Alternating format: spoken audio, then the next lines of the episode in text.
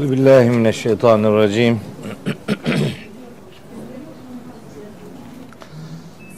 Bismillahirrahmanirrahim. Elhamdülillahi Rabbil alemin. Vessalatu vesselamu ala seyyidina Muhammedin ve alihi ve ashabihi ve men tebi'ahu bi ihsanin ila yevmiddin. Kıymetli kardeşlerim, hepinizi selamların en güzeliyle, Allah'ın selamıyla selamlıyorum.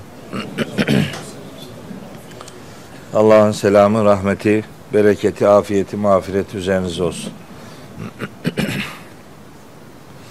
Bugün nasipse Şems suresini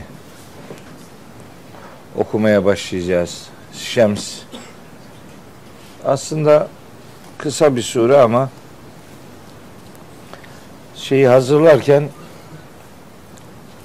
dersi hazırlarken hepsini okurum diye düşündüm başlangıçta. Sonra notları şekillendirirken baktım ki bitmeyecek. Yalandan kahramanlığa lüzum yok. Bugün bu dersi bitireceğim sözü gerçeği yansıtmayacak. Ben iyisini dersi ikiye böleyim dedim. Bugün ilk 10 ayetini eğer bitirirsek kalan kısmı Semud kavmi ile alakalı bir sonraki derste inşallah, yani Kur'an-ı Kerim'deki bütün ayetleri, Semud kavmi ile ilgili bütün ayetleri inceler, öylece o dersi de yaparız diye hesap ettim. Şimdi bugün surenin ilk 10 ayetini sizlere aktarmaya gayret edeyim. Cenab-ı Hak bana söyleyeceklerimi doğru söylemeyi lütfeylesin. Size de dinleyeceklerinizi doğru dinlemeyi, doğru anlamayı ve hepimize bu hakikatleri doğru yaşamayı nasip ve müyesser eylesin.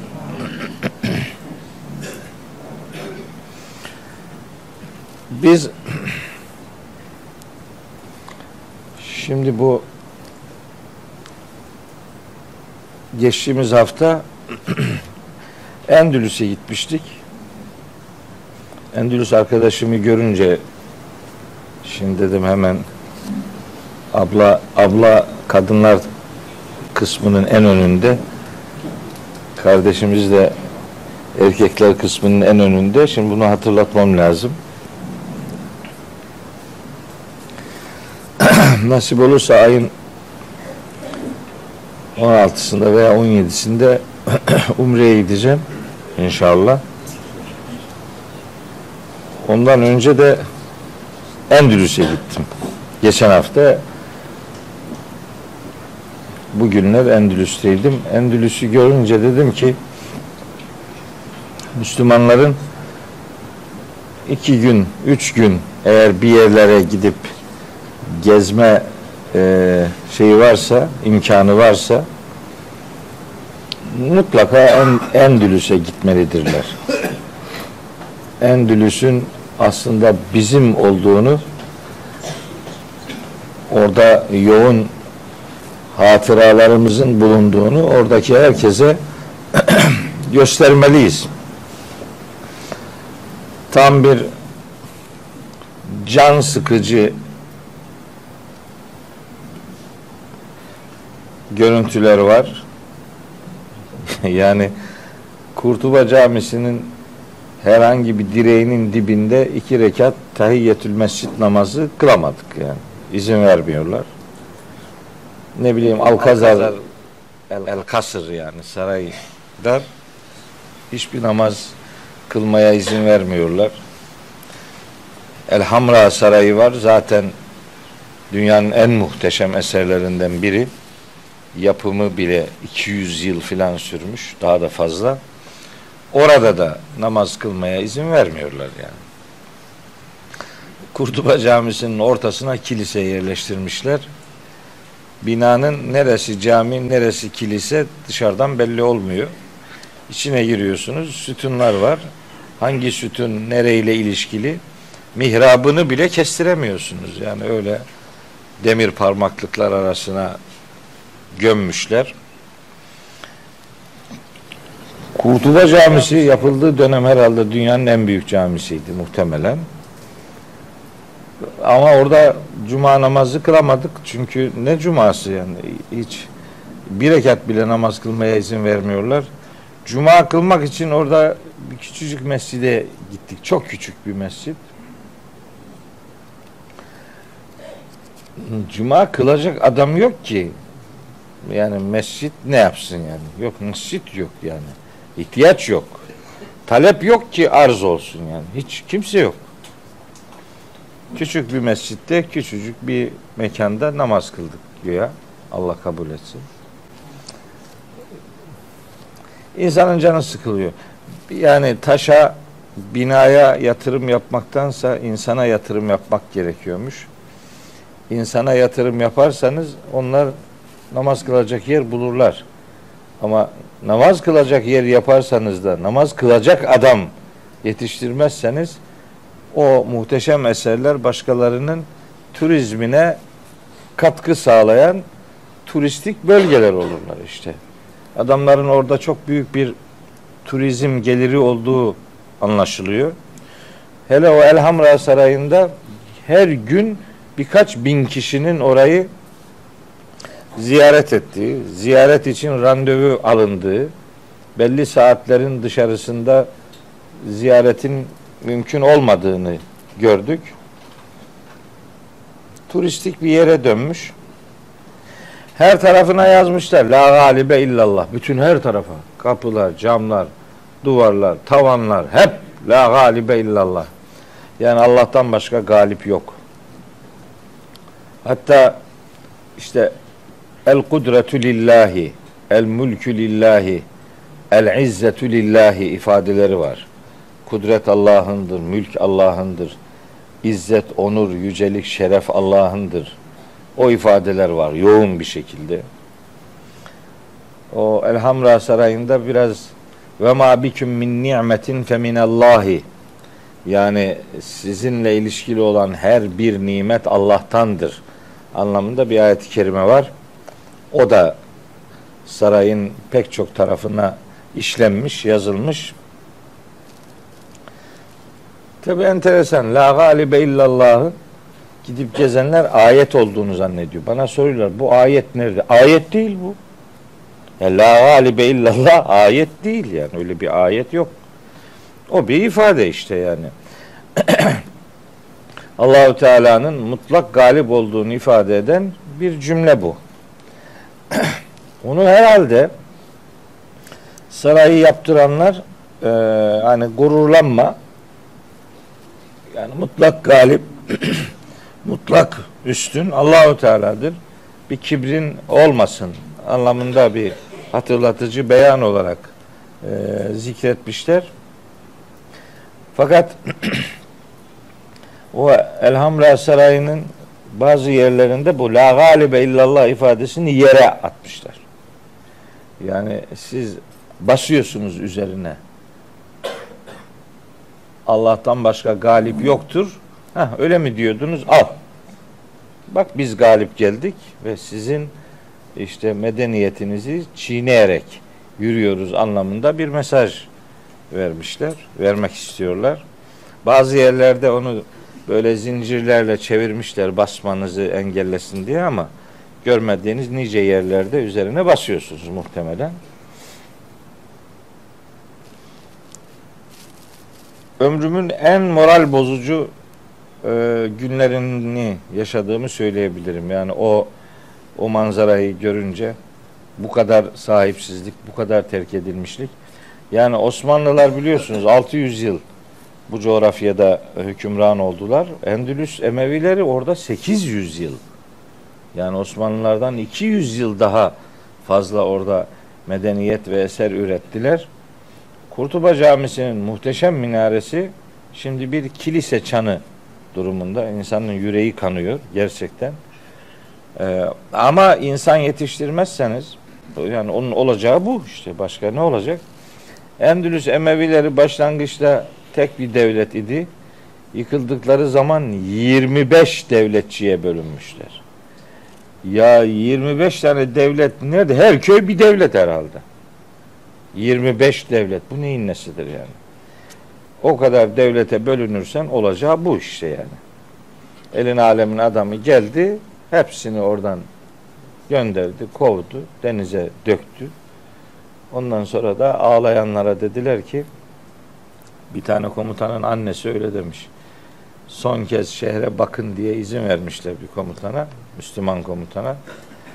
O da gözü yaşlı bir ifadeyle bakmış. Sonra annesi, komutan ağlarken demiş ona ki, yani erkekler gibi savaşmazsanız şimdi böyle acuze gibi ağlarsın demiş. Yani bu böyle. Tarihten ders almak gerekiyordu. Hala almadık, biliyor musun? Hala bölünüyoruz. Hala parçalanıyoruz. Hala birbirimizle didişiyoruz ya. Hala kavga etmek için gayrimüslimler, saldırganlar ortalıkta cirit atarken birbirimizle didişiyoruz. Hala sözü iki çift söz söyleyecek olan adam bu sözü Müslümana söylüyor yani. Yani şu kadar gayrimüslim varken, bu kadar zulüm varken, bu kadar işgal varken İslam topraklarında hala birbirimizle uğraşıyoruz. Çok güçlü olmak zorundayız, onu anladım. Çok güçlü olmak zorundayız. Ya biliyor musunuz bu şeyde bu Muhammed Esed var ya, Muhammed Esed değil mi? Meali var, meal tefsiri var. Çok güzel yorumları olan bir mühtedi, yani aslında Yahudi asıllı bir vatandaş, Müslüman olmuş, çok güzel bir meal hazırlamış. Bravo yani, çok güzel şeyler görmüş. Her insan gibi onun da tabii ki hataları var. Onun mezarı El Hamra sarayına yakın bir yerde. Mezarına bizi götürmediler ya. Yasak. Mezarına gidecek yer, yol yok. Yol yok. Araba yolu yok. Yaya yolu da yok. Böyle çamur, batak içerisinde bilmem bir ay öncesinden izin alman gerekiyormuş. Yani mezara adama dedim ki, oradaki bizi gezdiren rehbere, ben El Hamra Sarayı'nı gezmek istemiyorum dedim. Ben Esed'in mezarına gitmek istiyorum. Mümkünse beni oraya götürün. Sarayı görsem ne olur, görmesem ne olur. Bir mezara gideyim. Yani Esed'i önemsediğim bir insandır. İmkanı yok. Yani acayip, hani öyle demokrasinin beşiği filan bilmem ne, hep hikaye yani. Hiç alakası yok. Sokaklar domuzdan geçilmiyor ya. Yemek yemek için yer bulamıyorsun yani. İnsan, otele gidiyorsun, yemek yiyeceksin. Neresi domuz, neresi gayrı domuz belli değil yani. Zaten domuzu görünce adamın iştahı da kaçıyor. Her taraf domuz yani. Yani eti de kapkara ya. Böyle yani insan öğürüyor vallahi. Ezan yok. Sokakta selam sabah yok. Böyle acayip acayip bir yürek burkucu şey. Ama oraya gidip oranın bizim olduğunu bu milletin bilmesi lazım yani. Bu Osmanlı coğrafyası 600 yıl bizimdi. Bir bölümü hala bizim. Ama orası 800 yıl bizimdi ve şimdi bizden hiç eser yok yani. Hiç eser yok. Bize ait eserler hep kiliseye çevrilmiş. Bölünmenin, parçalanmanın bir medeniyeti ne hale getirdiğini orada gördük, gözlemledik. Yani Müslüman iş yerleri var. Mesela onlarda bile namaz kılacak yer yok. Yani namaz yok yani. Namaz diye bir gündem yok. Hani Türkiye'de de var ya, öyle diyorlar bazıları. Salat destek olmak demektir. Fiili namaz kılmak demek değildi. Tam onlara göre. Hiç namaz yok, öyle mescide lüzum yok falan, destek oluyorsun. Yürürken mesela ayakta yürüyorsun, o salat oluyor yani. Namazı öyle kılıyorsun. Böyle acayip, garayip işler yani. Neyse yani sağa sola gezmeye gidecek yerde Endülüs'e gitmenizi tavsiye ederim. Granada'ya, Gırnata'mıza Granada demişler. Kurtuba'mıza Cordoba demişler. İşbiliye şehrimize Sevilla demişler. Her şeyini bizden koparmışlar. El Kas sarayımıza El Alcazar demişler. El Hamra'ya da El Alhambra demişler. Onu bozamamışlar. Bir B koymuşlar oraya. Gidin oraları görün. Yani başka tarafları gezmektense bir medeniyet nasıl hunharca katledilir onu öyle Avrupa'nın da göbeğinde gidip görmenizi bir kardeşiniz olarak tavsiye ederim. Kudüs'e mesela bir ara demiştim, mutlaka oraya gidip oradakilerin yalnız olmadığını onlara hissettirmek lazım. Bu taraf da çok önemli. Orayı da ihmal etmesek iyi olur diye bir hafta önceki şeyimi, yaşadığım duyguları sizinle kısa da olsa paylaşmış oldum. İyi bir arkadaş grubumuz vardı. Onlarla da hemhal olduk, hasbihal ettik. Çok iyi bir rehberimiz vardı, iyi biliyordu oraları. Rehberimize buradan selam olsun. Bilmiyorum izler mi bu işleri. Rehberimizin adı Filinta. Biz Filinta'yı bir şey gibi, lakap gibi zannettik. Yok, adam resmen adı Filinta, Ankaralı. İyi biliyor oraları.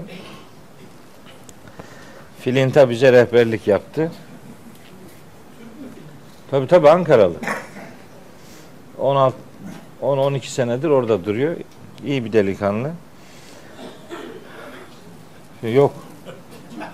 Kur'an'da ne işi var Filinta'nın ya?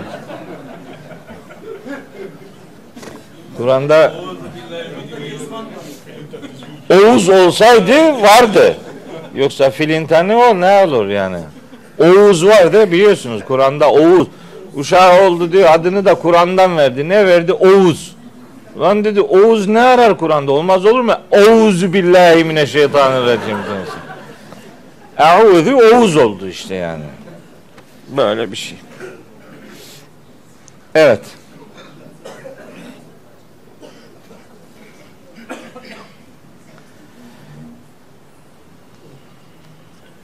Şimdi bir de Umre'ye falan gidiyor insanlar. Bir kısmı da diyor ki Umre'ye gidip de Suudi Arabistan'ın turizmine hizmet etmeyin falan diye. Bak bu söze hiç itibar etmeyin yani. Ne demek yani? Allah'ın mabedini gidip ziyaret etmek falancanın filancanın turizmine hizmet, öyle mi görüyorsun? O zaman hacca da gitme. Yani yolcuya kızarak yola küsüyor adam ya. Yolcuya kızıyorsun. Yani sen sahip çık, burası bizimdir de. De. O da ona göre adımını ona göre atsın yani. Sen protesto edersen zaten aradığı o adamların ya. Sen gitme, daha iyi gitmesen gitme yani. Orası boş kalsın. Daha rahat. Daha az adam gelirse daha çok rahat ederler. Onların da durumu o. Umre eskiden öyle derdim yani. Umre'ye bir kere giderseniz yeter, daha gitmeyin. Asla öyle bir şey demiyorum şimdi. Kaç kere gidebiliyorsan git kardeşim ya. Git Kabe'ye bakarak namaz kıl ya. Fevelli ve cekeşatral mescidil haram ayetini hayatına indirmiş ol işte en azından. Buradan dönüyorsun ama nere tutturduğun belli değil. Dönüyorsun. Yani böyle bir derece sağa döndüysen vuruyorsun ta Afrika'ya. Az sola döndüysen dönüyorsun bilmem Pakistan'a, Avustralya'ya, o tarafa. Hadi orada tam Kabe'yi görürken hiç olmazsa öyle bir ibadet hazzı almak lazım. Yani Umre'ye mutlaka gidin de Kabe'yi tavaf edin. Çarşıları değil. Tavafın yerini değiştirmenin bir alemi yok. Çarşıyı tavaf ediyor adam. Sürekli oradan bir şeyler almaya gidiyor filan bilmem ne. Hepsi bu ülkede var.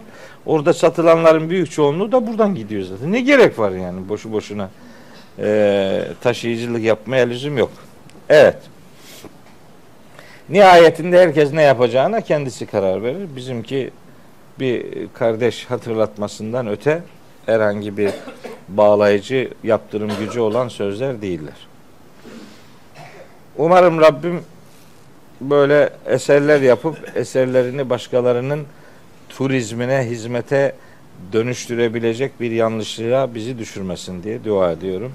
Endülüs benim için yüreğime öyle oturdu. Onu özellikle size hatırlatmak isterim. Şimdi biz Şems suresini okuyacağız. İlk 10 ayetiyle sureyi başlatacağız. Biz tabi geçen ders Abese suresini bitirdik. Ben her sureyle ilgili şeyi söylüyorum. Diyorum ki biz bir sureye sadece başlarız. Sure bitmez. Ne bitecek yani? Bir sureyle ilgili söylenenler, söylenmesi gerekenler bizim sözlerimizden ibaret değil ki yani. Hakikat sadece bizim dilimizden dökülenden ibaret değil ki. Biz sadece Kur'an surelerini konuşmaya başlıyoruz. O konuşmanın devam eden kısmı yeni çalışmaları kim yürütecekse onlara aittir. Başka bir şey, başka bir iddiamız yok yani. Söz benimkidir, gerisi söz değildir anlamında herhangi bir iddiamız yok. Ben hep söylüyorum, bizimkiyle başlamış iseniz başka yüreklerden de hakikati duyabileceğinizi unutmayın. O yürekleri de dinleyin, onların yazdıklarını da okuyun. Ola ki hakikat o taraflarda da şenlenmiş olabilir. Allah-u Teala bize hakikati söyleyebilmeyi nasip ve müyesser eylesin. Şimdi bu sure Abese suresinden sonra indirildiği kabul ediliyor. Biz 5 senedir burada ders yapıyoruz. 5 sene. Bu 5. sene. Yani 5 senedir geldiğimiz yer 28. sure. İniş sırası itibariyle. 28 sure. Biz hiç Medine suresi okumayacak mıyız burada? Yani Kur'an Mekke surelerinden ibaret değil. Yani yavaş yavaş bir Medine suresi okumaya da bu okumaları dönüştürmek lazım. Habire işte belli konuları dönüp dolaşıp söylüyoruz. Sanki bu din sadece inanç dinidir, uygulama dini değildir gibi bir algı hakim olabiliyor. Hayır, onu kırmak lazım. Belki bir sonraki yıl derslerimiz devam ederse artık bir Medine suresi okumaya da başlamak lazım. Şöyle bir sezonda bitebilecek türden 7-8 sayfalık bir Medine suresi de okuyalım. Çünkü aynı benzer ifadeleri kullanınca millet zannediyor ki Kur'an'da başka bir şey yok. Ya Kur'an bir hayat kitabıdır. Hayatı düzenleyen prensipler vardır. Hayata dair prensipler bu kitabın yoğunlukla Medine surelerinin konusudur. Medine surelerine de okumaları evirmek lazım. Hani 3'e bölersek Kur'an-ı Kerim'i 3'te 2'si Mekke dönemiyle ilişkilidir. Doğrudur ama 3'te 1'i de Medine dönemiyle ilgilidir. Okumaları bir çeşit, eğer burada başka bir tefsir dersi daha ne zaman başlayacak? Hocanın şeyi. Ya da böyle 2 ders olsa, biri Mekki biri Medeni sureler belki daha mı iyi olur? Yoksa eğer öyle olmazsa ben önümüzdeki sene bu derslerde Medine surelerinden okumayı hayal ediyorum. O surelerin de tadı başka. Şimdi ben tefsir yazmakla meşgulüm biliyorsunuz. Bakara suresiyle uğraşıyorum. Bakara suresine aylardır Bakara suresiyle meşgulüm. Harika bir sure ve işte aslında Kur'an'ın hayata bakan tarafı yoğunlukla Medine sureleriyle elde ediliyor. O surelere de sözü getirmek ve o sureleri de yakinen tanımak gerekiyor. Hani hiç olmazsa mesela 28. cüzü okumak lazım. 28. cüz komple Medine surelerinden oluşuyor. İşte Mücadele suresi, Haşr suresi, Mümtehine, işte Saf, Cuma, Tegabun, Talak, Tahrim sureleri, Medine sureleri. Onlar böyle çok da uzun değiller. 2 derste, 3 derste maksimum bitebilecek sureler. Onları da okuyalım ama biz bu dönem gene Mekki surelerden devam edeceğiz. İniş sırasına göre 28. sure olduğunu ifade ediyoruz. Resmi sıralamadaki yeri 91. suredir. 15 ayetten meydana geliyor. Mekke'de indirilmiştir. İlk 10 ayeti çeşitli varlıklara yeminle ilişkilidir. 11. ayetten sonrası da Semud kavmi, onların bir takım azgınlıklarına dair kısa bir gönderme, sonrasında yaşadıkları feci akıbetle ilişkili beyanlar bu surede yer alıyor. Şems suresinde. Şems suresiyle iniş sırasında öncesinde indiğini kabul ettiğimiz Abese suresi arasında çok temel bir konu birlikteliği var. O konu birlikteliği, yani hakikati görüp arınmak isteyenlerle işte şerden yana tavır ortaya koyup akıbeti feci olanların anlatıldığı konu ilişkisi iki sure arasındaki irtibatı ortaya koymaktadır diyelim. Şimdi surenin işte bugün okuyacağımız 10 ayeti bu ayetler. Yeminlerden söz ediyor. Yeminleri neye yemin ediliyor? Bunlar üzerinden sözümüz olacak. Doğrudan şimdi bu 10 ayeti tercüme ederek vakit geçirmek istemiyorum. Zaten teker teker her ayeti anlatacağımız için başka söze ihtiyaç yok. 1. ayetiyle başlayalım.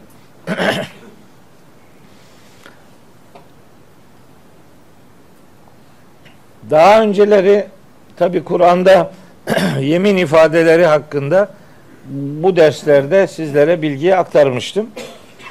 O yemin ifadelerinden bir grubu da bu surenin başındadır. Kur'an'da yeminler vardır. Kur'an'da neden yeminler vardır? Biraz olsun sebebini biliyoruz.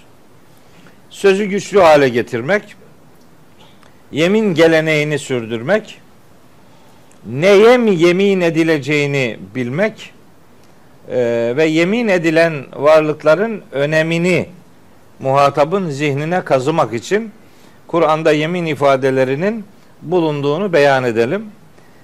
Kur'an'da yemin ifadeleri teknik olarak 3 şekilde yer alır. Teknik olarak detayına girmiyorum. Biri vav ile yapılanlar, burada olduğu gibi ve, yani vallahi, gerçi vallahi şeklinde bir tane var ama bu yaygın olanlar işte ve şemsi vel asri, işte ve tini ve necmi ve turi ve şemsi, burada olduğu gibi yani vavla yapılanlar. Bir de 5-6 tane örneği var. T ile yapılanlar var. Tellahi. Tellahi, hem vav ile yapılanlar hem T ile yapılanlar yemin olsun ki diye tercüme edilirler. Ve şemsi güneşe yemin olsun demektir. Tellahi Allah'a yemin olsun diye tercüme edilir. 3. yemin şekli ise la uksimu cümlesinden oluşur. La uksimu, o da işte yemin ediyorum diye tercüme edilir. La uksimu ifadeleri de 7-8 tane Kur'an-ı Kerim'de böyle üçlü bir yemin ifadesi tekniği var. Şimdi biz yeminleri kendi hayatımızda Allah üzerinden şekillendiririz. Yani Allah'a yemin ederiz. Allah'a yemin etmek demek, Allah'ı işte o konu her neyse ona şahit tutmak demektir. Yani Allah'a yemin olsun ki demek, Allah şahidim olsun ki demektir. Yeminin karşılığı budur.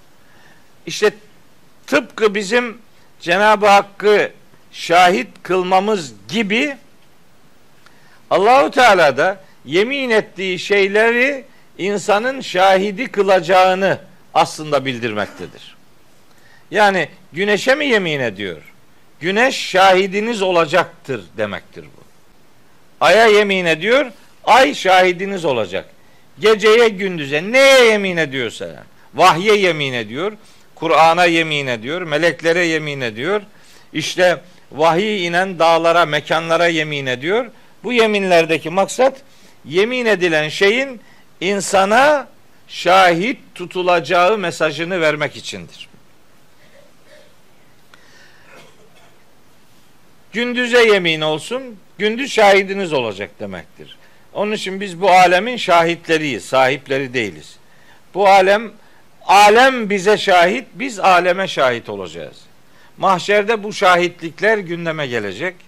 Allah bu şahitlikler üzerinden yargılamasını şekillendirecektir. Başka sistemleri de elbette var.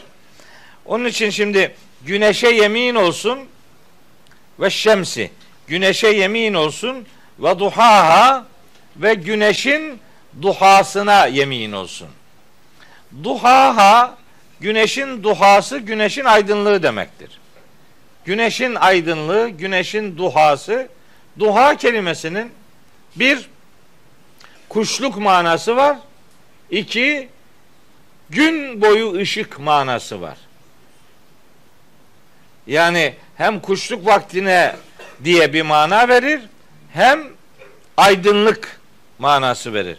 Duha suresinde de geçiyor ya, ve duha ve leyli izâ secâ. Oradaki duha sadece kuşluk demek değil. Bütün gün anlamı da var onun.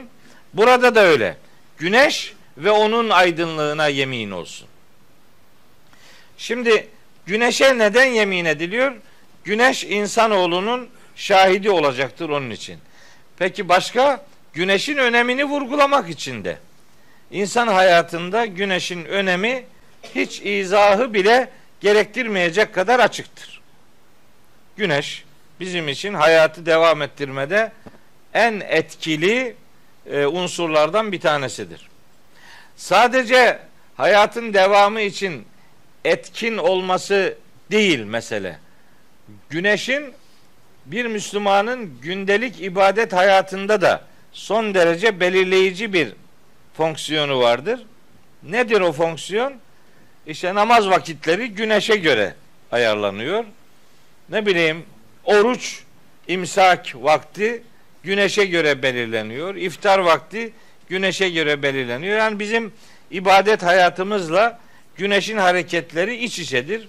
Birebir böyle bir iletişimimiz vardır güneşle. Şimdi mesele sadece elbette güneş değil. Allah-u Teala'nın yemin ettiği başka varlıklar da var. İkinci ayet aya yemini içerir. Vel kameri izâ telâha. Güneşi tilavet ettiği zaman aya yemin olsun. Güneşi tilavet ettiği zaman aya yemin olsun. İşte şimdi neden aya yemin ediliyor? Onun da bir takım gerekçeleri var elbette. Sadece bizim şahidimiz olması için değil. Bunun başka sebepleri de var. Şimdi Kur'an-ı Kerim'de güneşle ay böyle yan yana zikredilir pek çok yerde.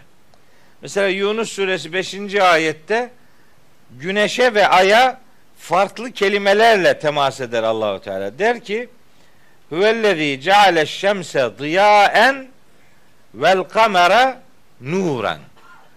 Allah güneşi dıya yapmıştır. Ayı ise nur yapmıştır. Güneş dıya kelimesiyle karşılanıyor. Dıya sanki ışık kaynağı, ışık üreten şey. Nur ise bir ışık, daha çok yansıtıcı gibi ifade ediliyor. Yunus suresi 5. ayette ikisi iki farklı fonksiyonla tanıtılıyor. İki ayrı özelliğiyle tanıtılıyor. Bugünkü bilgilerimiz ifadesiyle dile getirelim. Biri ışık ve ısı kaynağıdır. Diğeri ışık yansıtıcıdır. Yıldız ışık üreten gök cismidir. Gezegense ışık yansıtan gök cismidir. Biri yıldız, biri gezegen, öyle ifade etmek lazım. Fakat şimdi burada ayın güneşle ilişkisini ortaya koyan bir fiil var. Tela fiili. Tela. Vel kameri, aya yemin olsun. Ne zaman aya yemin? Ayın hangi haline, hangi özelliğine gönderme yapıyor? İza telaha. Güneşi tilavet ettiği zaman. Demek ki ay güneşi tilavet ediyor. Ayın güneşi tilavet etmesi bizim tilavet kelimesiyle ortaya koyduğumuz manayı içeriyor olamaz. Çünkü biz tilavet kelimesini okumak diye tercüme ediyoruz, anlıyoruz. Kur'an'ı tilavet etmek demek, Kur'an'ı okumak demektir. Ama ayın Kur'an'ı veya güneşi okumasından söz edilemez. O zaman tilavet kelimesinin kelime anlamı üzerinden bu ayeti anlamlandırmak gerekiyor. Biz burada defalarca bu kavramlar üzerinde açıklamalar yaptık. Mesela tilavet kelimesinin okumak, aktarmak anlamının önde olduğunu ama bu ayette de olduğu gibi kelimenin mana dünyasında izini sürmek, takip etmek anlamının bulunduğunu da söylemek durumundayız. Yani tilavet aslında peşinden gitmek, izini sürmek, takip etmek demektir. Yani vel kameri izâ telâhâ, güneşi takip ettiği zaman aya yemin olsun. Demek ki ay güneşi takip ediyor. Şimdi biz bunu astronomik bilim dediğimiz verilerle biliyoruz.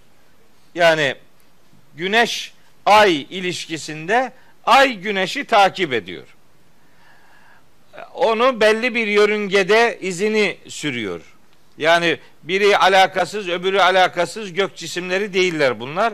Birbirleriyle sistematik bir şekilde ilişki içerisinde Cenab-ı Hak onları dizayn etmiştir. Ayın güneşi tilavet etmesi, ışığını güneşten alması ve güneşin yörüngesini, izini takip etmesi manasına geliyor. Tilavetin takip etmek, peşinden gitmek manası var. Bu kesin yani. Kelimenin kendi anlamı bu. Böyle yorum yapmıyoruz yani. Kelimenin anlamı. Yorum yaptığımız yerlerde oluyor. Mesela ben zaman zaman söylüyorum. Akılda kalsın diye. Kelimenin anlamı budur diye değil. Yani diyorum ki tilavet dilin okumasıdır. İşte kıraat aklın okumasıdır. Tertil gönlün okumasıdır filan. Bir kısmı burada ne demek istediğimi zaten anlamıyor ya. Anlamak istemeyen anlamaz yani. Bunun Kur'an'dan referansı yok ya. Helal olsun, nasıl da bildin ya. Yani bu Kur'an'dan referansı var. Dilin okumasıdır. Öyle ayet çok ararsın bey. Bunun tevil ve yorum olduğunu anlamak için çok zeki olmaya da gerek yok yani. Basit şeyler bunlar yani. Çok takılmak, takılacaksak bir yere bu kelimenin kendi öz anlamı nedir ve benim tilavette yapmak durumunda olduğum asıl görevim nedir? Bunu ortaya koymak lazım. Demek tilavet izini sürmek, peşinden gitmek, takip etmek demekmiş. Ha, ay güneşi tilavet ediyor. Ay güneşten ışığını alıyor. Böyle bir yorum yapıyoruz. Hakikat bu değil mi yani? Ayın aydınlanmasının sebebi ay kendisi ışık ürettiği için değil. Güneşin ışığını aldığı için. Güneşten ışığını alıyor, aydınlanıyor. Ve aydınlanırken de bir yansıtıcılık görevi yapıyor. O arada dünyaya da böyle belli oranda bir ışık yansıtması gerçekleştiriliyor. Biz şimdi bu astronomik alemden kendi hayatımıza geliyoruz. Diyoruz ki ay nasıl ki güneşi tilavet ediyorsa bizim de tilavet etmemiz emredilen bir görevimiz var. Bizim de Kur'an'ı tilavet etmemizi Allah emrediyor. Ütlü mâ uhiye ileyke minel kitabı. Sana vahyedilen kitabı tilavet et. Vetlü mâ uhiye ileyke min kitabı rabbik. İşte şeyde var. Keyif suresinde var vesaire. Biz de tilavetle yükümlüyüz. Ayın güneşi tilaveti gibi bizim de tilavet etmemiz lazım. Peki ay güneşi tilavet ediyorken ne yapıyor dedik aslında?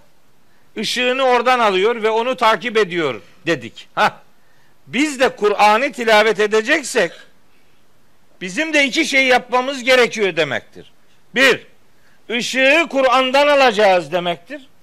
İki, onu takip edeceğiz demektir. Yani kozmik alemde Cenab-ı Hakk'ın inşa ettiği sistemle bizim kendi hayatımızdaki yapmamız gereken görevler aslında aynı potada bize sunuluyor. Aynı mesaj baktığınız yerden görülebilecek sonuçlar size veriyor. Siz aydınlığınızı Kur'an'dan alacaksınız demektir. Ve siz Kur'an'dan aldığınız aydınlıkla önce kendiniz aydınlanacaksınız, sonraca İnsanlara bunu yansıtacaksınız, aktaracaksınız. Tilavet böyle bir şeydir. Takip ederken de vahyi takip edeceksiniz. Bunun takip manası başka ayetlerde var. Ne diyor? Mesela Araf suresinin 3. ayetinde İttebi'u ma unzile ileyküm min rabbikum. Rabbinizden size indirilene tabi olun. Vahye tabi olun işte. Tabi olacağımız şey bu. Bak, peşinden gitmemiz emredilen şey vahiy. Çünkü tilavet kelimesinin kök anlamlarından biri bu zaten. Hepsini bir araya getirdiğiniz zaman mana yerli yerine oturuyor.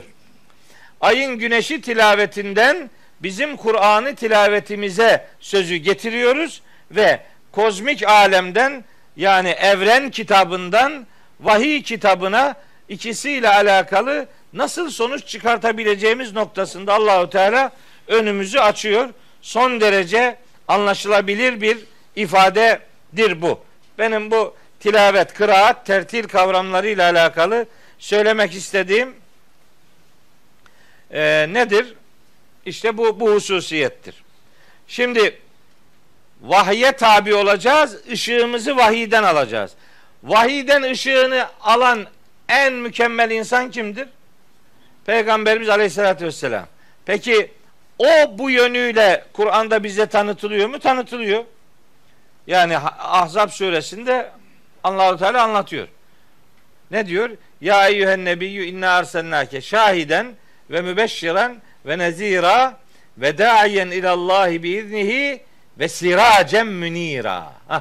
Aydınlatıcı bir kandil. Aydınlatıyor. Peygamberimiz aydınlatıyor. Önce kendisi aydınlandı, sonra da örnek hayatıyla ümmeti aydınlattı.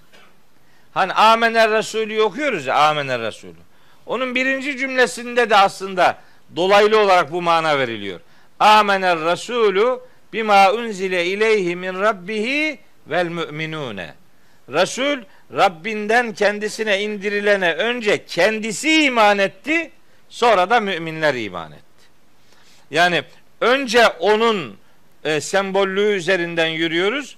Peygamberimiz nasıl siracı münir olduysa, bizim de vahiy ile iletişimimiz, yani aydınlatan, yansıtan, nur yansıtan bir kimliğe dönüşmemiz isteniyor demektir. Kur'an'ı tilavet etmekten kasıt budur. Siz bakmayın, şimdi Türkiye'de tilavet denince söz anlaşılmadan okunmaya indirgenmiş. Bu kavramı tanınmaz hale getirmemizin sonucu bu. Hele ki aklın okuması, anlayarak okumak manasına gelen kıraat kelimesini de burada kullanıyoruz. Hep çöküyor yani. Tilavet, kıraat, tertil kavramları Müslümanın Kur'an'la iletişimini düzenleyen kavramlardır. Yani bütüncül bir iletişim Kur'an-ı Kerim istiyor bizden. Ama her birinde anlamak, hayata taşımak gibi bir boyut vardır. Tilavet, izini sürmek, peşinden gitmek, takip etmek demektir. Soracak her Müslüman kendisine her gün. Ben bu Kur'an'ı bugün hayatımda nereye katıştırdım?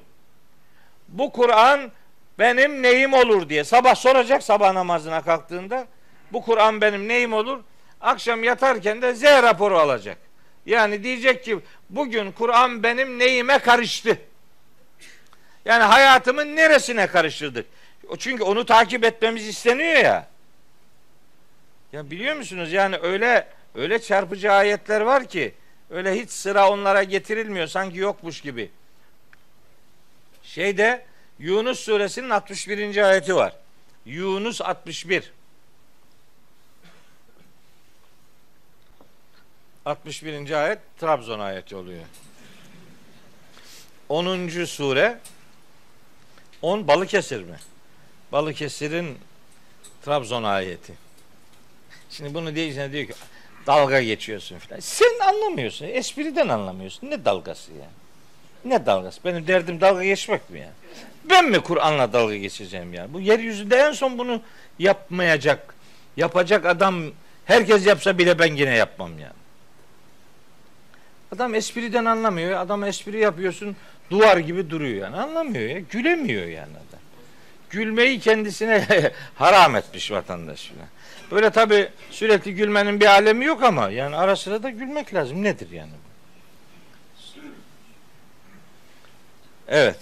Ve Yunus suresi 61. ayet. Diyor ki Allahu Teala, bakın. Ve ma tekûnu fî şe'nin. Peygamberimize hitap ediyor. Sen hangi işteysen, fî şe'nin, bu şe'nin kelimesi nekre bir kelime, mutlak umum ifade eder. Yani. Herhangi bir iş, hangisi ise fark etmez diyor yani.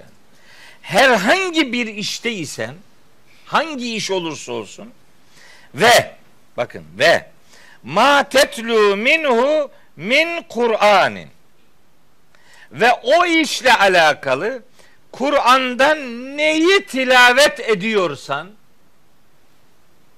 hangi işteysen ve o işle alakalı Kur'an'dan her neyi tilavet ediyorsan, Peygamberimiz diyor, ve bir de la ta'melune min amelin, yapmakta olduğunuz hangi bir iş varsa, bu defa hepimize hitap genele geliyor. Buyuruyor ki Allahu Teala, illa kunna aleyküm şuhuden iz tufidune fihi. Siz o işe böyle daldırdığınız zaman bilin ki biz size şahidiz. Yani ne demek istiyor Allahu Teala? Kur'an'ı hangi işinize karıştırıp hangi işinize karıştırmadığınızı biz gayet iyi biliyoruz. Ma illa, la illa kullanımı var. Teker teker tercüme edince bu vurgulu manayı çok ortaya koyamıyoruz ama bu bizim nefyü istisna tarikiyle elde ettiğimiz hasır kasır yollarından biridir. Tabi anlaşılmayan bir cümle söyledim. Nefyü istisna demek, olumsuz bir cümle olumsuz edatla başlıyor, sonra o olumluya dönüştürülüyor. Buna nefyü istisna derler. Bu vurgulu ifade tekniklerinden biridir Arapçada. Kur'an'da çok yoğun vardır. O kullanılıyor burada. Ma tekûnü fî şe'nin ve ma tetlû minhu min Kur'anin ve la ta'melûne. Ma la. Olumsuz edatlar kullanılıyor. Ondan sonra illa künnâ. İşte o illa manayı istisna ile olumluya çeviriyor. Vurgulu. Bu şu demektir. Her ne aklınıza geliyorsa ve siz her ne iş yapıyorsanız o işle alakalı Kur'an'dan neyi tilavet ediyorsunuz biz ona şahidiz diyor. Haydi bakalım şimdi sorun kendinize.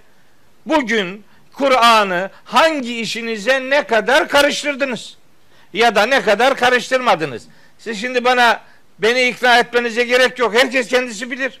Hangi işinde Kur'an ne kadar belirleyicidir? İşte Kur'an'ı tilavet etmek. Bak ve ma tetlu minhu. Bak burada da aynı kelime kullanılıyor.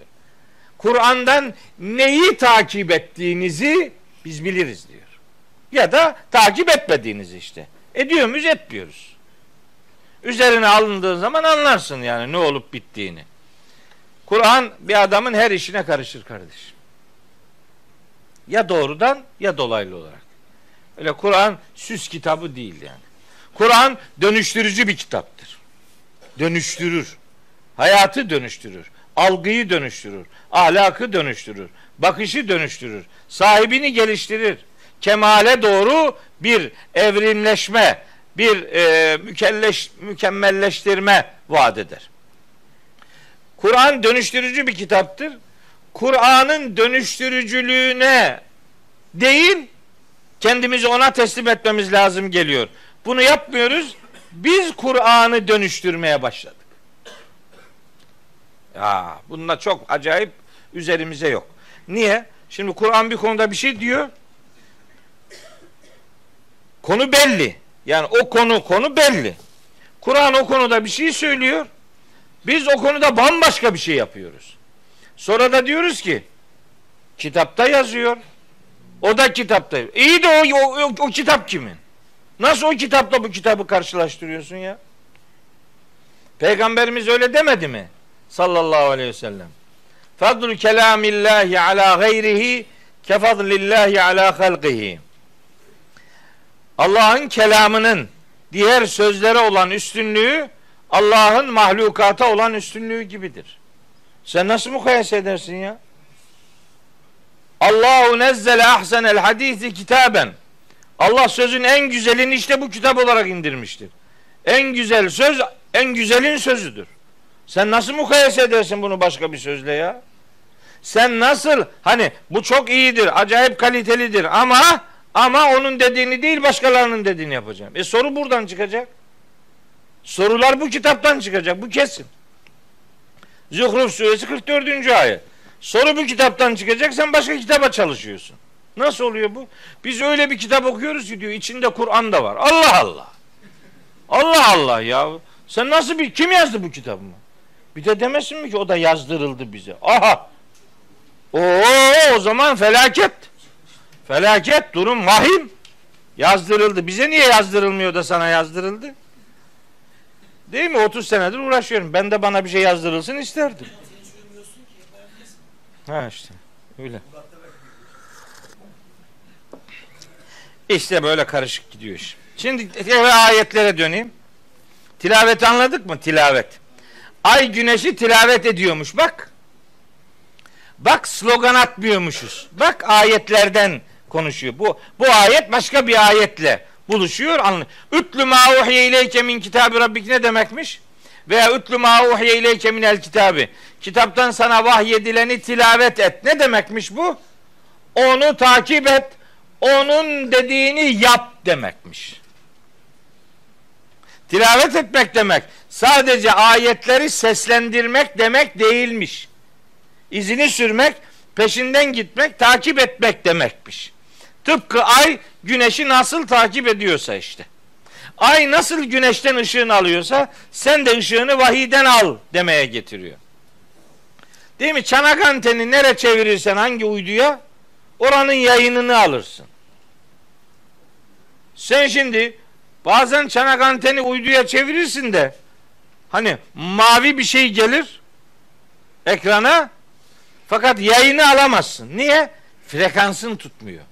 Frekansı tutturman lazım. Frekansı tutturamadın mı çanağı uyduya çevirmeyle yayını alamazsın. Frekansın tutacak ki yayını alasın. Şimdi adam ışığını Kur'an'dan almak için Kur'an'ı açıyor ama ışık yok, yayın yok. Niye? Frekansı tutmuyor. Çünkü adam ne alacağını bilmiyor. Nasıl alacağını bilmiyor. Çünkü anlamıyor. Bunu niye okuduğuna doğru karar vermemiş henüz. Bu ayet benim hayatımda neyi karşılayacak buna dair bir şey yok. Bir kararı yok. Frekansı tutmuyor arkadaş. İşte öğreneceğiz. Böyle işte okumaya devam edeceğiz. Peygamberimiz buyurdu ya, utlubul ilme minel mehdi ilel lahdi. Beşikten mezara kadar okumak devam edecek yani. Bu da bir okuma biçimidir. Yani ben böyle bazen ayetler hakkında, işte kelimeler hakkında biraz işte bildiğim kadarıyla tahlil yapıyorum. Adam diyor ki biz bu ders Arapça dersine dönüyor filan. Ama bu da önemli arkadaş yani burasının da bilinmesi lazım. Ben bu tilavet kelimesini başka nasıl anlatacağım? Bunun kökünü bilmezsem, başka ayetlerdeki kullanımlarını söylemezsem, ay güneşi tilavet ediyor ya bu ne demek acaba? Tek başına aya yemin olsun ki deseydi ben bunları söylemeyecektim. Ama idâ telâhâ diye tilavet kelimesini kullanıyor.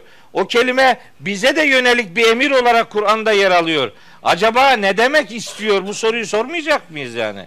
Soracağız. İşte bu fikir işçiliği yapmak demektir. Buna bir ömür vermek gerekiyor. Çabamız bu istikamette ilerleyecek. Bakalım Allah-u Teala bize dönüş itibariyle neyi lütfedecek onu göreceğiz. Şimdi iki ayeti bir daha düşünelim. Ve şemsi ve duhaha vel kameri izâ telâha. Güneşe, onun aydınlığına yemin olsun ve güneşi tilavet ettiği zaman aya yemin olsun. Dedim ki güneşin kendi hayatımızda, normal hayatımızdaki önemini çok açıklamaya gerek yok. Işık ve ısı kaynağımızdır. Ama ibadetlerimizde, günlük ibadetlerimizde güneş belirleyicidir. Onun hareketlerine göre ibadetlerimizi yaparız. Namaz vakitlerinden işte orucun başlangıç bitiş saatlerini öğrenene varıncaya kadar böyledir. Ayın daha çok fonksiyonu var. Bak, ayın bizim ibadet hayatımızda daha derin fonksiyonu var. Niye? Mesela düşünün. Zekat ay yılına göre hesaplanır. Yani zekat 365 gün üzerinden hesaplanmaz. 354 gün üzerinden hesaplanır. Ay yılına göre hesaplanır. Bu şu demek. Siz normal takvime göre 365 gün üzerinden zekat verirseniz 32 yılda bir yılı kaçırmış olursunuz. 354 gün üzerinden zekat süresi hesaplanır. 1. 2. Ne zaman Ramazan'ın başlayacağı ayın hareketlerine göre tespit edilir. Ne zaman hac yapılacağı ayın hareketleriyle tespit edilir. Bayramlar ne zamandır? Ayın hareketleriyle. Kurban ne zaman kesilir? Ayın hareketleriyle bilinir. Mesela işte bu savaş erteleme, nesi uygulamaları var. Onlar ay hesabına göre belirlenir. Mesela kefaret ödenekleri 2 ay peş peşe, o 2 ay ay hesabına göredir. Ne bileyim işte zıharla ilgili ödenekler ay hesabına göredir. Mesela eşi ölen hanımın işte eşinin evinde kalma süresi ay hesabına göre belirlenir. İşte hamilelik süresi o ay hesabına göredir. Çocuğun sütten kesilmesi ay hesabına göredir. Yani hayatımız ayın hareketleriyle iç içedir. Neden güneşe ve aya yemin ediyor? Bunun için işte canım. Yani bizim dini hayatımızda güneşin ve ayın dini ibadetler noktasındaki etkinliği son derece güçlüdür. Bunun için. Normal hayatın gidişatında önemleri zaten tartışılmaz ama bizim Müslüman olarak dini hayatımızı yürütmemizde bu iki gök cisminin son derece önemi vardır. Bunu hatırımızda tutmak mecburiyetindeyiz. Evet. Bakara suresinde 189. ayette bir ifade var. Bu ay ile alakalı bunları söylemek isterim size. Diyor ki Rabbimiz Estağfirullah Bakara 189. Yeselûneke anil ehille. Hilallerden sana soruyorlar. Nedir? Hani biliyorsunuz hilal ilk 4'ün, dolunay son 4'ün hilal. Yani ayın ilk doğduğu ilk 2 gündeki haline hilal denir. Bir de batarkenki haline 2 günlük, son 2 günlük haline hilal denir. Sonraki ilk 4'ün, sonraki dolunay, sonraki son 4'ün, sonraki hilal. Bunlardan sana soruyorlar diyor Allahu Teala. Kul de ki bunu soranlara. Hiye işte hilaller, yani o kamerin o değişik durumları mevâkîtü linnâsi, İnsanlar için vakit bildiren ölçülerdir. Vel hacci ve haccin zamanını öğreten misyonu vardır ayın. Ay böyle dini hayatımızda belirleyici fonksiyonu olan bir gök cismidir. Ayrıca 2 ayette daha, Yunus suresi 5. ayette ve İsra suresinin 12. ayetinde buyuruyor ki işte hüvellezi, Yunus 5'i okuyorum.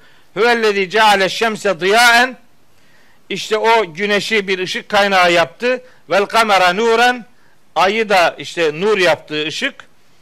Ve kadderehu menazile, aya çeşitli menziller takdir etti. Dediğim o şeyler, o 4 hal, bunları takdir etti. Niye? Litalemu, bilesiniz. Neyi? Adedes sinine vel hisabe, yılların sayısını ve hesabı tutasınız diye güneşin de ayın da fonksiyonları böyle belirlendi. Yani zaman denen mefhum güneş ve ayın hareketlerine göre şekilleniyor. Allahu Teala onların misyonunu bizim hayatımızda böyle belirlemiş. O 2 ayette, yani İsra 12'de ve Yunus 5'te böyle bir gönderme var. Ayrıca bir ayet daha var. Onu da ayı konuşurken illa da sözü oraya getirmek lazım. Herkesin bildiği bir ayet olduğu için Yasin suresinin 39. ayetinde 38'de buyuruyor ki ve şemsü tecri li müstakarrin leha. Güneş bir ayettir ve kendisi için belirlenmiş bir istikrar yerine ve zamanına doğru hareket ediyor. Güneş hareket ediyor. Eskiden güneşin hareketi, güneşin doğması batması gibi algılanıyordu. Ama bu öyle değil. Güneş dünyaya göre durduğu yerde duruyor, dünya dönüyor. Ay bir sonraki ayette de diyor ki vel kamera veya vel kameru okunma kıraat şekli de var bunun. Vel kameru yani ay da Allah'ın ayetlerindendir. Güneş ayet olunca, ay ayet olunca, gece ayet olunca, gündüz ayet olunca ne demek bu? Evren bir kitaptır. Onun içindeki teker teker unsurlar birer ayettir. Ayetleri bulunan bütüne kitap deniyor. Onun için evren bir kitaptır. Onun ayetleri var. Bir ayeti güneş, bir ayeti yıldızlar, bir ayeti ay. Vel kamera kaddernâhu menazile. Ay'a da çeşitli menziller, duraklar tayin ettik. Takdir ettik. Takdir etmek. Takdir etmek ne demek? Akşam Başakşehir'de bunu anlattım epeyce. Takdir etmek ne demek? Takdir etmek ince ayar vermek demek. Hatta daha anlaşılır olsun ölçü tayin etmek demek. Hatta biraz daha anlaşılır olsun takdir etmek demek kaderini belirlemek demektir. Demek ki biz kadere herkesten daha çok inanıyormuşuz. Değil mi? Adam diyor, kaderi inkar ediyor. Kim? Kim? Sen kader diyerek suçunu Allah'a fatura etme numarası peşindesin. Öyle bir alın yazısı olmadığını söylüyoruz. Yoksa bir Müslüman kaderi inkar eder mi? Kadere inkar Allah'ın kudretini inkardır. Allah'ın ölçüsünü inkardır. Allah'ın takdirini inkardır. Böyle bir şey olabilir mi? Kim böyle bir şey yapabilir? Anlamak istemiyorsun, uydurup suçluyorsun yani.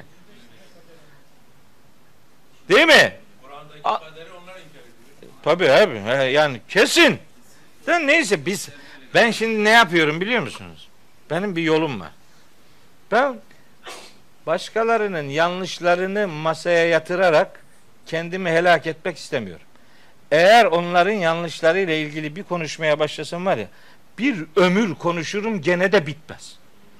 Onun için batılı anlatmaktansa hakkı anlatmak daha akıllıcadır. Kul ca'el hakku ve zehekal batılu. Hak gelecek ki batıl yok olsun. Hak gelmeden hangi batılla uğraşacaksın ya? Hangi biriyle uğraşacaksın? Onun için diyorum ki teker teker hakkı anlatabilmeye ömrümüz yetmeyebilir ama hiç olmazsa hakkın adresini belirliyoruz. Kur'an. Bundan başla anlarsın. Görürsün ne olduğunu, emin ol yani. 2 kere Kur'an'ı anlayarak oku, bak nasıl değişiyor bir şeyler. Değişir. Ama gerçekten insan çok üzülüyor yani. Bu bir ahirete iman sorunu var yani. Acayip bir şekilde.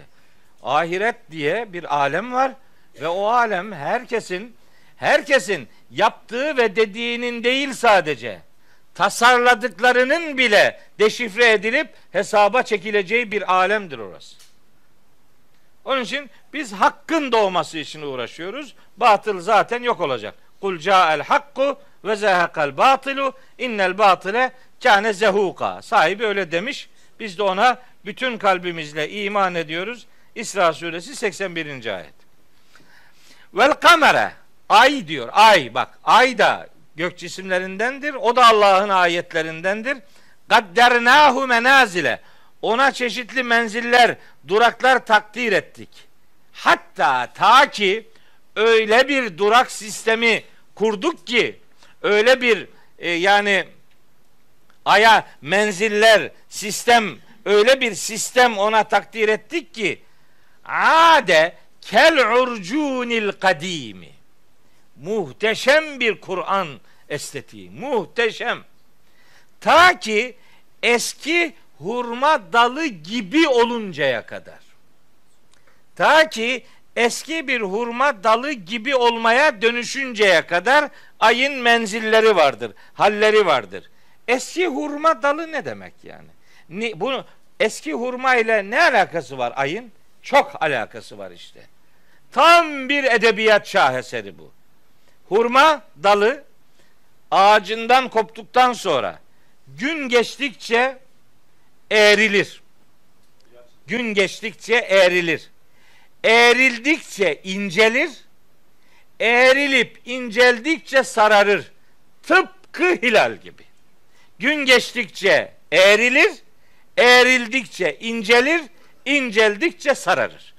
Onu Allahu Teala eski bir hurma dalının durumuyla anlatıyor. Kainat, evren, vahiy ikisini birlikte kavramamız gerektiğini çeşitli örneklerle Allahu Teala önümüze koyuyor. İşte yani ay ile alakalı konuşmak, boş konuşmak değil işte, bunlar Kur'an'ı böyle Cenab-ı Hak bunlarla örmüş. Bundan adamın canı sıkılacaksa sıkılsın, ne yapayım ben yani. Tekrar ediyor. Olsun, ne zararı var? İşte anlamaya gayret ediyoruz. Daha iyi anladığımızı varsayıyoruz. Her geçen gün biraz daha başka bir hakikat ile karşılaşıyoruz elhamdülillah.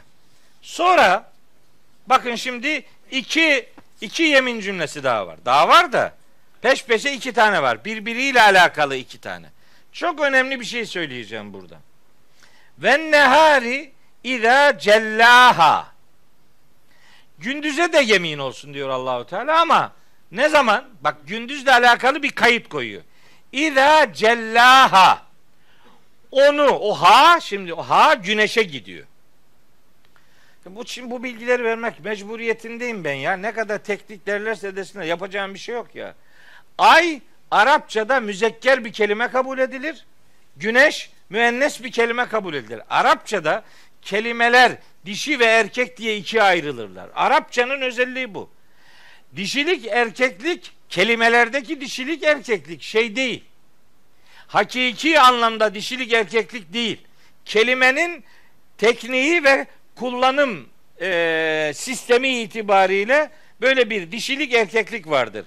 Yani eğer bir cümlede önce ay, el-kamer kelimesi geçtiyse ona ait zamir hu diye gelir. Yasin'de okudum ya biraz önce. Vel kamera kaddernahu. İşte o kamer kelimesi müzekker kabul edilir. Ama şems kelimesi müennes kabul edilir. Bunlara semai müennes derler. Kuralı yok bunun. Araplar öyle kullanmışlar. Dolayısıyla onun o nasıl kullanıldıysa öyle ezberlenir. Buna semailik derler. Değil mi Beyza? Ha, semailik derler. Bu Beyza benim Samsun İlahiyat'tan öğrencim. Bitirdi, geldi buraya. Bugün de bir bakıyor hoca nerelerde konuşuyor. Teftişe geldi herhalde. Semai müennes bu. Bak, güneşe giden zamir ha diye geliyor. Ve duha ha, iza tela ha, ve nehari iza cella ha. Hep güneşle alakalı. Gündüze yemin olsun ki güneşi ortaya çıkarttığında, yani biz gündüz dediğimiz şey güneşle alakalı bir kavram. Yani güneşin sonucudur gündüzlük. Biz gündüzle işte güneşin varlığını görürüz yani. Güneşin ışığıyla beraber gündüz olduğunu anlarız. O ışığın görüntü alanı gündüz adını, nehar adını alıyor. O nehar güneşin görünmesini sağlıyor. Güneş sebeptir. İşte onun cellası diyelim sonuçtur. Güneşle alakalı bir kavram. Güneşi fark ettirdiği zaman, onun ışığını ortaya veya açığa çıkarttığı zaman gündüze yemin olsun. Gündüze. Şimdi bunda sorun yok aslında bu gündüz kısmında. Anlamakta sıkıntı, biraz sıkıntı 4. ayette var. Ve leyli. Bak. Geceye yemin olsun. Ne zaman? İza yağşaha. Güneşi örttüğü, kapladığı zaman. Güneşi kaplıyor, güneşi örtüyor. Şimdi güneş görünmüyor artık. Sadece güneşin görünmemesi değil, işte ışığı da görünmüyor yani. Yok, gece oluyor işte. Ha, bu hani yer kürenin her tarafında tam böyle hep anladığımız manada olmuyor bu. Bunun kutuplar kısmında bir takım farklılıklar oluyor. Bazen öyle oluyor ki güneş duruyor, görünüyor.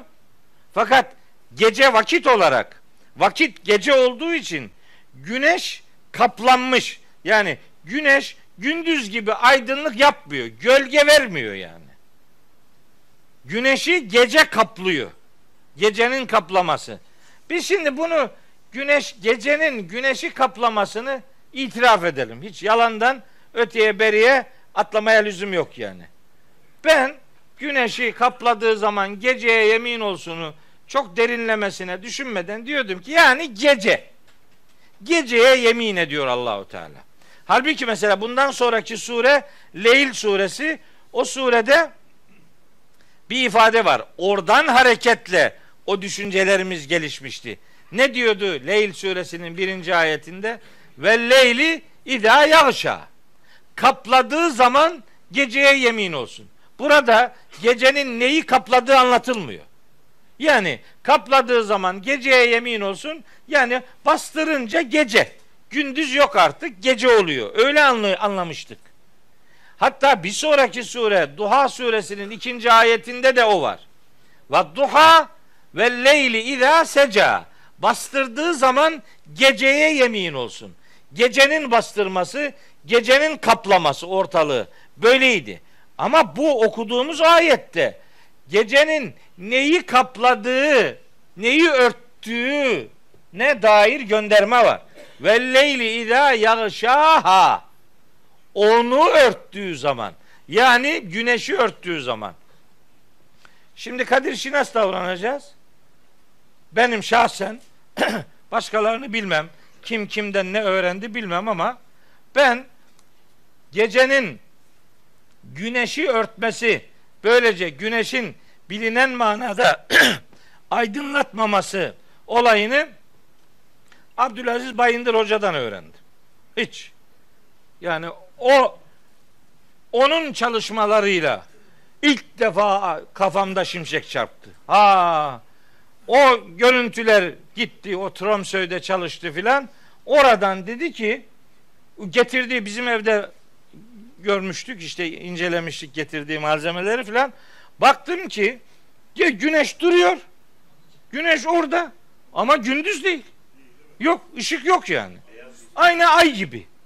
Yani ayın gene bir gölgesi filan bir şey oluyor. O da yok. Güneşi gecenin kaplaması öyle bir şey. Şimdi buralarda bunu gözlemlemiyoruz. Burada ne görüyoruz? Burada gece olunca güneş yok. Tamam. Kendisini de görmüyoruz, ışığını da görmüyoruz. Bunu anladık. Ama orada farklı. Ha, dedim ki o zaman demek ki evren tıpkı Kur'an gibi bir kitapmış. Onun da kenarında, bucağında, çeşitli bölgelerinde ne olup bittiğini gidip keşfetmek gerekiyormuş. Gidip oraları görmedin mi? Buradaki ve leyle idâ yağşâhâ'yı, o hâ'yı görmez. Böyle yaptık yıllarca. İtiraf ediyoruz. Yani bunun şimdi eski tefsirlerden karşılığını bulma imkanı yok ki. Ne arıyorsun? Orada olmaz bu ya. Adam ne diyecek yani? Ne demesini bekliyorsun? Yani Norveç'in kuzeyinde böyle işte güneşin böyle durumları var. Nereden bilecek onu adam ya? Onun cevabını onlarda aramak, onlara haksızlık yani. Böyle bir şey olur mu? Ama hep dua ediyorum Abdülaziz Hoca'ya. Gerçekten şahsen benim şu ayeti tek başına şu ayeti anlamama çok büyük katkı verdi. Allah ebeden razı olsun. Anca anladım ve anca rahat ettim. Yoksa burada ha zamiri var ve ha'yı götürecek yer yok. Yok, farz ediyoruz onu. Yok, farz edemezsin. Diğer mesela Araf suresinde var.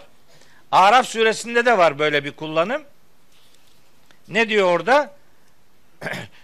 Yuşil leylen nehare. Bak, gecenin gündüzü kaplaması. İşte onu anlatıyor işte yani. Gece gündüzü kaplıyor. Yani gece hakim oluyor zaman olarak. Siz gündüzün aslında güneşi orada durmasına rağmen güneş bildiğim manada ışık vermiyor.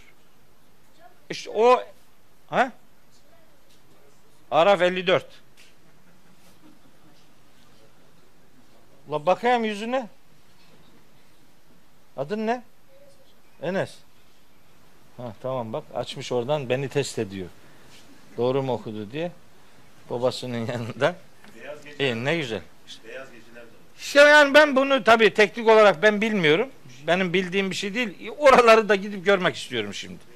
Yani bir imkan bulup inşallah gidip bakacağım. Yani bu kuzeylerde ne oldu? O da bir de şey bulutlarla alakalı bir şey var. Ne bulutlar diyorlar onlara? Ne bir şey? Kuzey ışıkları.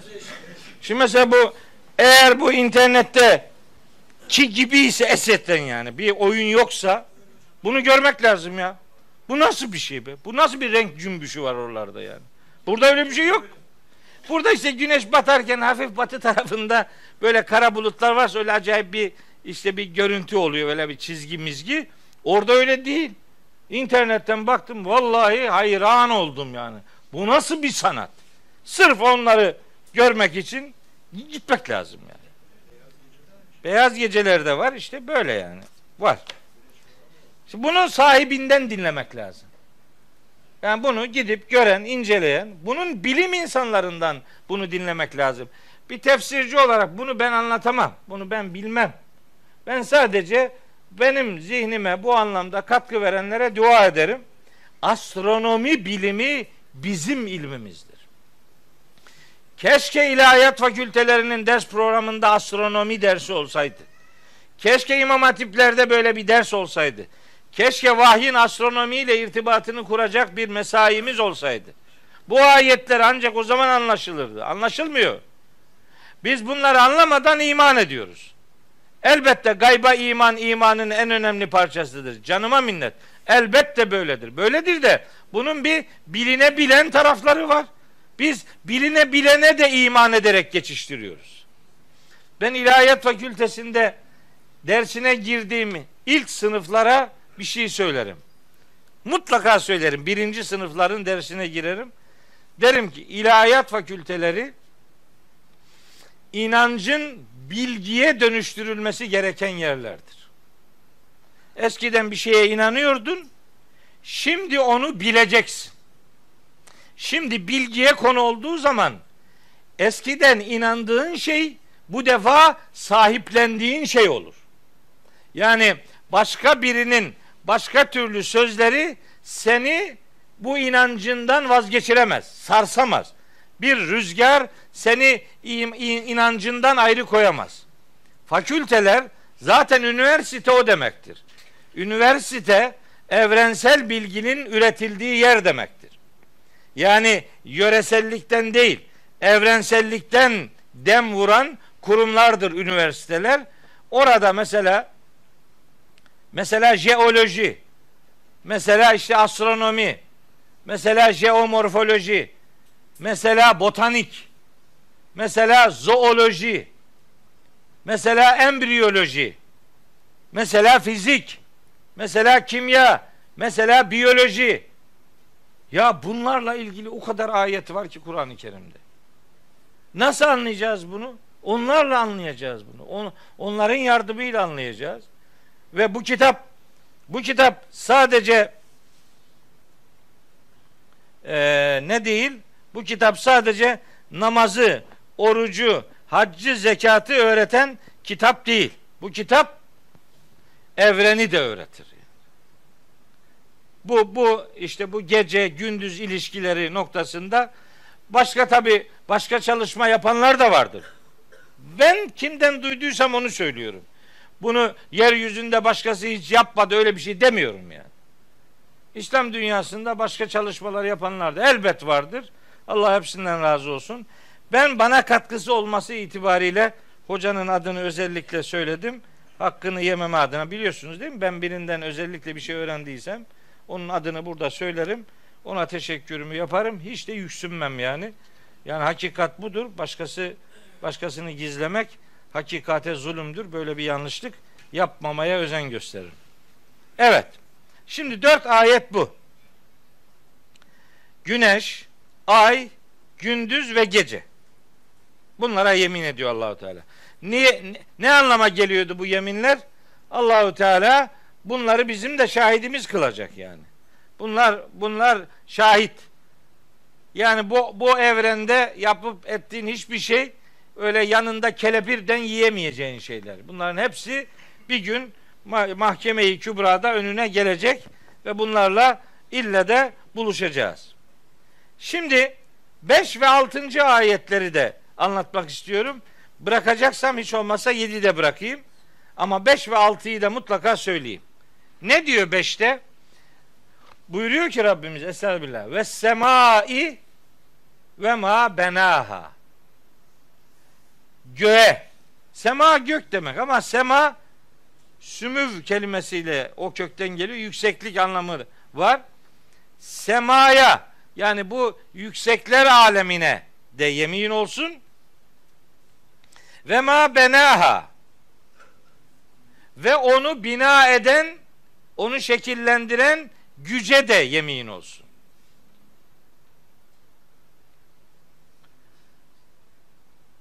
Semaya gidiyor ha. Sem benaha onu göğü bina eden o güce yemin olsun. Şimdi tabi söylemem gerekiyor yani. Ma edatı. Şimdi bu edatların hangisi kimler için kullanılır bunu biliyoruz. Ma, men edatları var. Bunlara biz işte ismi mevsul diyoruz. Bunlar kimin için kullanılır? Men canlı ve ruhu olanlar için kullanılır. Men. Ma ise hem onlar için kullanılır hem cansızlar için kullanılır. Buradaki ma Allah manası vereceksek ve ma yani men anlamını vereceksek işte ma'nın kapsayıcı kullanım tekniğinden istifade edeceğiz. Yok ma'yı cansız varlıklarla ilişkilendireceksek o zaman ve ma şu güce yemin olsun ki bu defa Allah'ın kudretine dair bir yorum yapmış oluruz.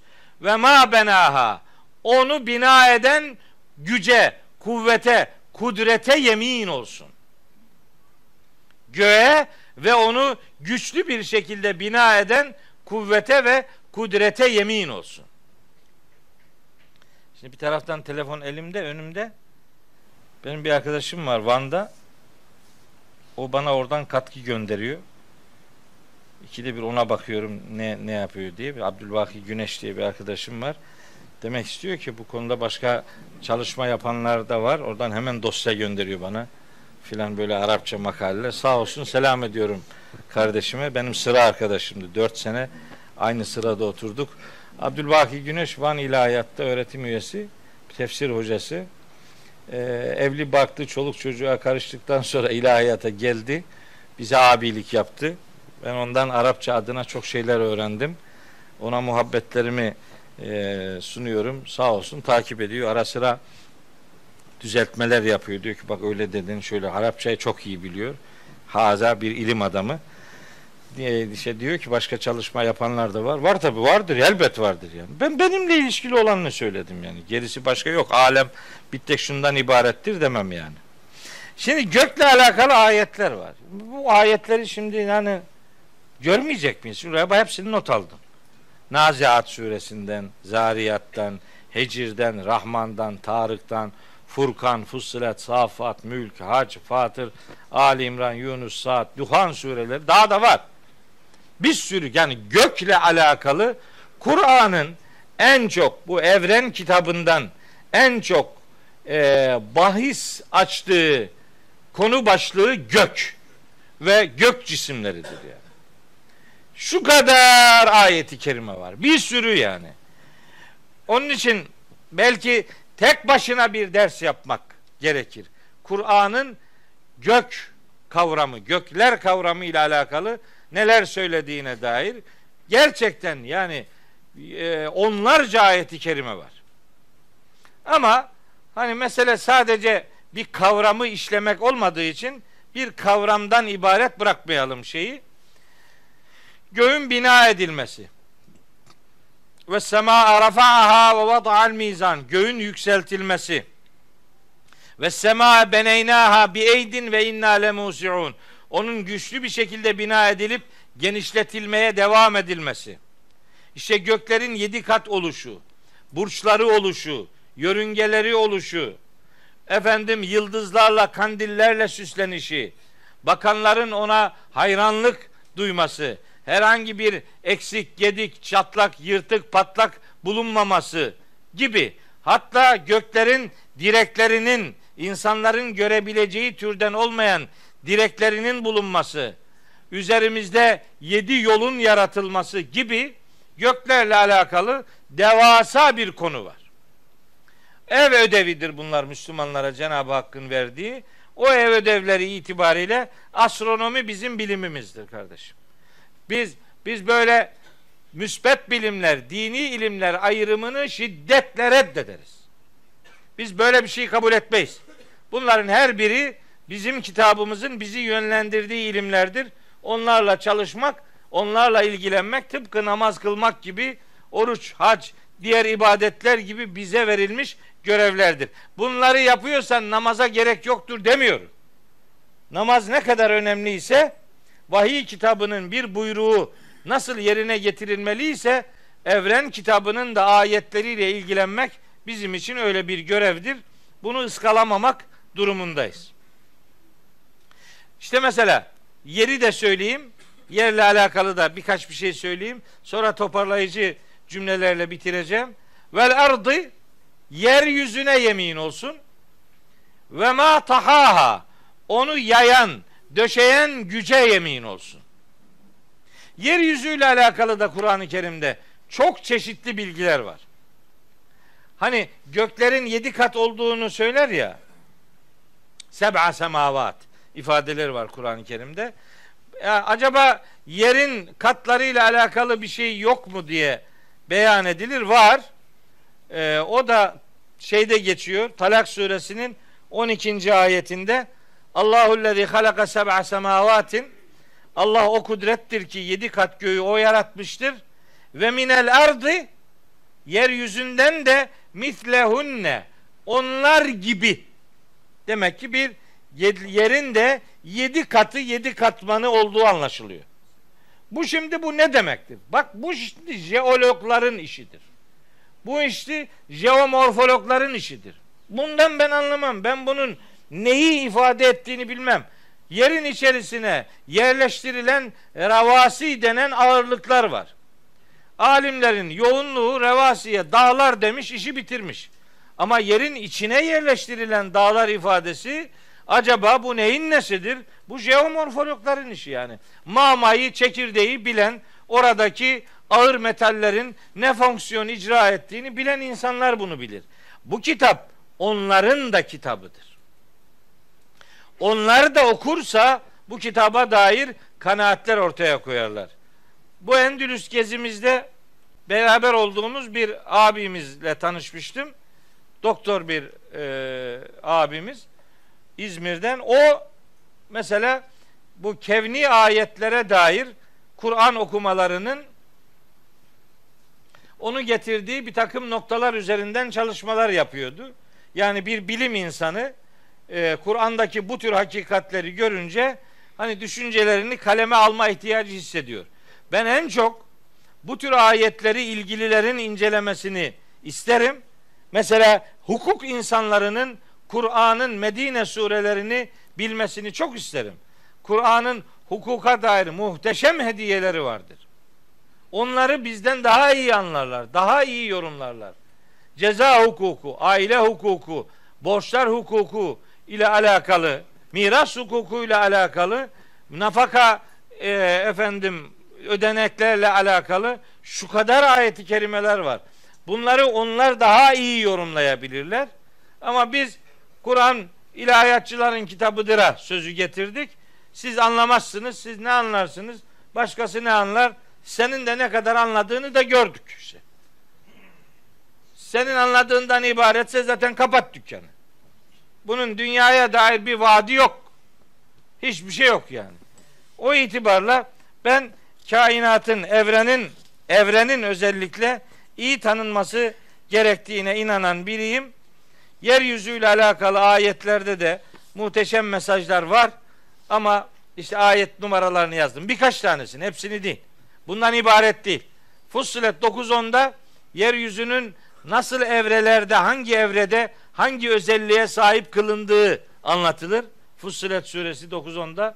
Naziat 30'da işte onun böyle genişlemesine nasıl yayılıp döşendiği anlatılır. İşte burada döşenmesinden, Zariyat 48'de onun döşek gibi dizaynından vesaire ifadeler yer alır. Yer küreye dair Kur'an'ın içerdiği ifadeler var. Burada gök önce, yer sonra geliyor. Kur'an'da pek çok ayette yoğunlukla önce gökler, sonra yer gelir. Hani merak edeni için söylüyorum. Belki herkesi ilgilendirmez ama merak edeni için söylüyorum. Göklerin önce, yerin sonra gelmesinin en önemli sebebi yaratılış sıralamasıdır. Bir defa bunu söyleyelim. Yani bu böyle tahmin değil. Bunun da ayetten karşılığı var. Ayetini söyleyeyim. Entüm eşeddu halqan emis sema'u benaha rafa'a semkeha fesevvaha ve ahdaşe leyleha ve ahraca duhaha vel erda ba'de zâlike dehaha. Yeryüzünü gökten sonra yaydı döşedi diyor Allah-u Teala. Önce gök, sonra yer. Yani böyle. Bu sıralama böyle. Bunun bir tane istisnası var. İlgileneni için söylüyorum. Herkese lazım olduğu için değil. Taha suresinin 4. ayetinde diyor ki Rabbimiz buyuruyor ki Estağfirullah. Tenzilen mimmen halakal arda ve semavatil ula. Yani yeri ve yüce gökleri yaratan tarafından ikram edilmiştir bu vahiy. Vahyi anlatıyor. Taha ma enzelna aleykel Kur'ane li teşka illa tezkireten limen yakşa tenzilen mimmen halakal arda ve semavatil ula. Burada arz önce, semavat sonra geliyor. Bunun muhtemel sebebi şudur. Muhtemel sebebi. %100 sebep budur deyip kestirip atmıyorum. Muhtemel sebebi ayetlerin sonlarındaki ifade uyumudur. Yani Taha, bakın A diye bitiyor. Ma enzelna aleykel Kur'ane li teşka. Bak gene A diye bitiyor. İlla tezkireten limen yakşa. O da A diye bitiyor.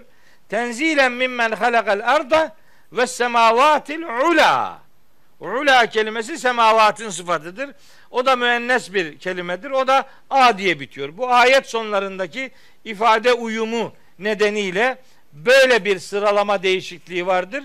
Yoksa göklerin önce, yerin sonra yaratıldığı diğer pek çok ayeti kerimeyle bize öğretilen gerçekler arasında yer almaktadır.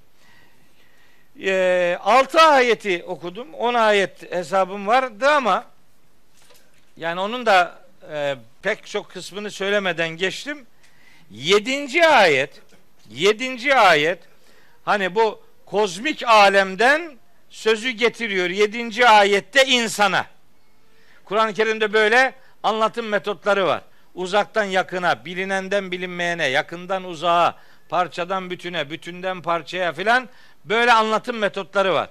Evrenden, uzaydan, çeşitli ayetlerden, uzaktakilerden işte nasıl başladı? Güneş, ay, gündüz, gece, işte gök, yer ve insan.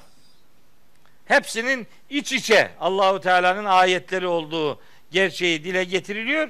Bu insanla alakalı olan 7. 8. 9. ve 10. ayetler. Bak diğerlerindeki her mesaj bir ayette bitti. İnsanla alakalı olan yemin ve onunla ilgili mesaj 7, 8, 9, 10. 4 ayete yaygınlaştırıldı. Çünkü maksat şimdi aslında insanı tanıtmaktır. İnsana bunlar üzerinden ders vermektir. Onun üzerinden 7. ayetten itibarenki kısmını Semud kavmi ile alakalı beyan ile buluşturup bir sonraki derste inşallah Şems suresini toparlamaya gayret ederim. Bu vesileyle hepinize hayır ve istikamet üzere bir ömür nasip etmesini Rabbimden niyaz ediyor. Hepinizi Allah'a emanet ediyoruz.